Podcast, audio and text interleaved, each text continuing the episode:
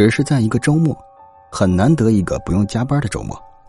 小刘心情尚可，决定做下大扫除，收拾好一直没来得及收拾的衣柜。他发现了一个枕套，是四件套里一对枕套中的一个。一个人睡只有一个枕头，小刘当初也就只拿出一个枕套用着。按理说衣柜里这条应该是崭新的，可他却从上面闻到了头油的味道。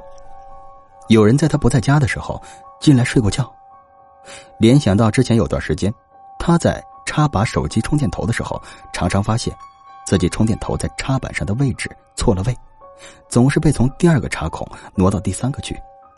再有就是。搬过来的几个月，他的水电开销比以前多了一倍。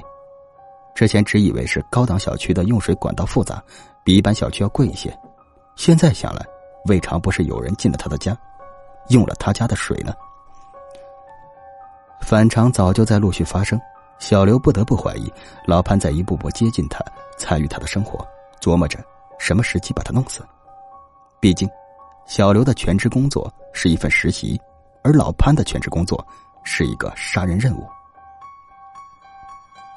小刘找了物业调监控，希望可以在门口发现老潘的身影。可他扒拉了将近一个月，按规定存档下来的素材，发现除了自己进进出出，再没有第二个人。物业检查了他家的水路管道，发现了一处小小的漏水点，积少成多，也是可以漏掉不少钱的。对于突然冒头油的新枕巾，还有错位的充电头。是小刘自己用混了之后，又忘记自己用混的可能性更大。年轻人不要太多疑啊，大小伙子一个又不是单身女孩。呵呵物业带着抱怨安慰小刘，小刘只能尴尬的笑着。多疑确实不好，多疑不仅让他浪费了一个好好的周末，还让他在头脑昏沉的周一被主管骂了个狗血淋头。这样看来，确实是自己太矫情了，而生活和工作的压力。可以治这种矫情。老潘再偏激，也是个需要吃喝拉撒的正常人，一点点得罪，不至于让他杀心顽固到这种程度吧？小刘决定放下心中芥蒂，开始正常生活。十一月，小刘转正，工资提升百分之五十。从来没有去过酒吧的他，被同事拉去了后海。那时候流行的喝法是拿半箱冰红茶兑半瓶威士忌。然后丢骰子猜点数，错了的翻倍。一轮下来，小刘连喝三十六小杯，杯子放下，他跟着一头栽倒。同事把他塞进出租车，就没管他了。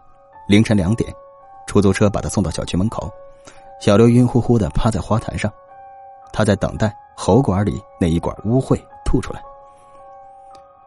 花坛四周围了一圈半人高的女贞树，树叶繁密，严严实实。看不出花坛里的情形，但小刘这会儿躺着，看到的是女贞树稀疏的根部，视线很容易投过去，看到平常不会注意的隐秘空间。那里铺着一床床单，床单的花色小刘非常眼熟，跟老潘铺的那一条是如此相似。一旁堆积着许多方便面袋子，这人躲在这里不是一天两天了，他似乎在等待着什么。视线再往上，看到一双脚。穿着劣质的假皮皮鞋，起了球的白色棉袜，老潘平常也这么穿。小刘的酒瞬间醒了大半守株待兔是老潘杀人的惯常手法，而他自己就是那只兔子。之前老潘等待的是他上厕所的时机，而现在，老潘等待的恐怕是他升职醉酒，一个人被送回小区大门口的时机。人必须上厕所，而小刘在职场上被灌酒，也是他人生中。大概率会经历的事情吧。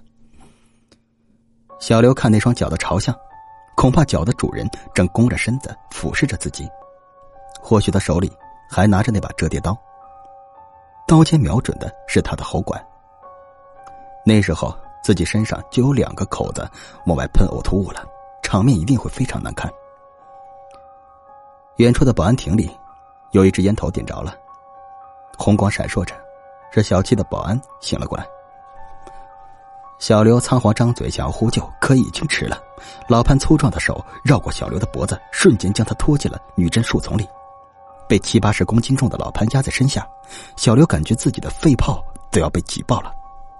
老潘等待一段时间，是在判断那保安有没有发现他们的动静。可等着你了。老潘拿出折叠刀，凑近小刘，他的口臭喷在小刘脸上，小刘没忍住皱起眉头，完蛋，被老潘看到了。小看他一次的那家人惨死厕所，如今小刘给他带来了二次伤害，更别想逃了。果然，老潘满头青筋，手上的劲儿更足了，徒手就能掰碎小刘的脖子。他激动起来，像一个疯子。事实上，小刘早就怀疑老潘的偏执就是一种精神病变。嫌我臭是吧？我不会让你死的这么轻松。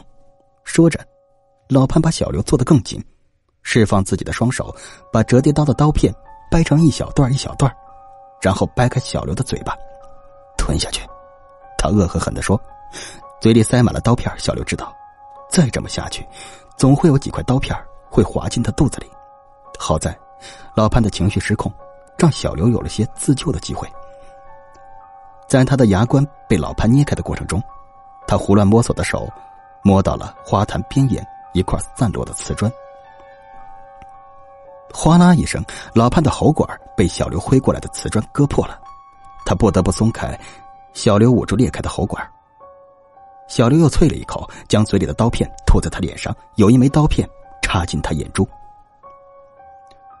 老潘在被保安追逐的过程中，翻过隔音围栏，掉在了常规轨道上。等小刘报警之后，再也没有发现他的痕迹。最后的结果是，生不见人，死不见尸。老潘再一次隐匿了起来。小刘无法面对这样的结果，因为他知道老潘一定躲在未来的某个地方，等待着他再次到来。这个地点，可能是他必须去一次的医院。人怎么能保证一辈子？不去医院呢，也可能是某个酒店的房间。他往后一定会找女朋友，会结婚，会订酒店搞婚礼。要么他会躲在哪个小学，小刘往后也会生孩子，孩子会上小学。一想到自己人生的必经之路上潜藏着一个杀手，小刘便迈不开脚。往后的每一个十字路口，他都要经历一次艰难的抉择与未知的煎熬。好了，故事讲完了，再见。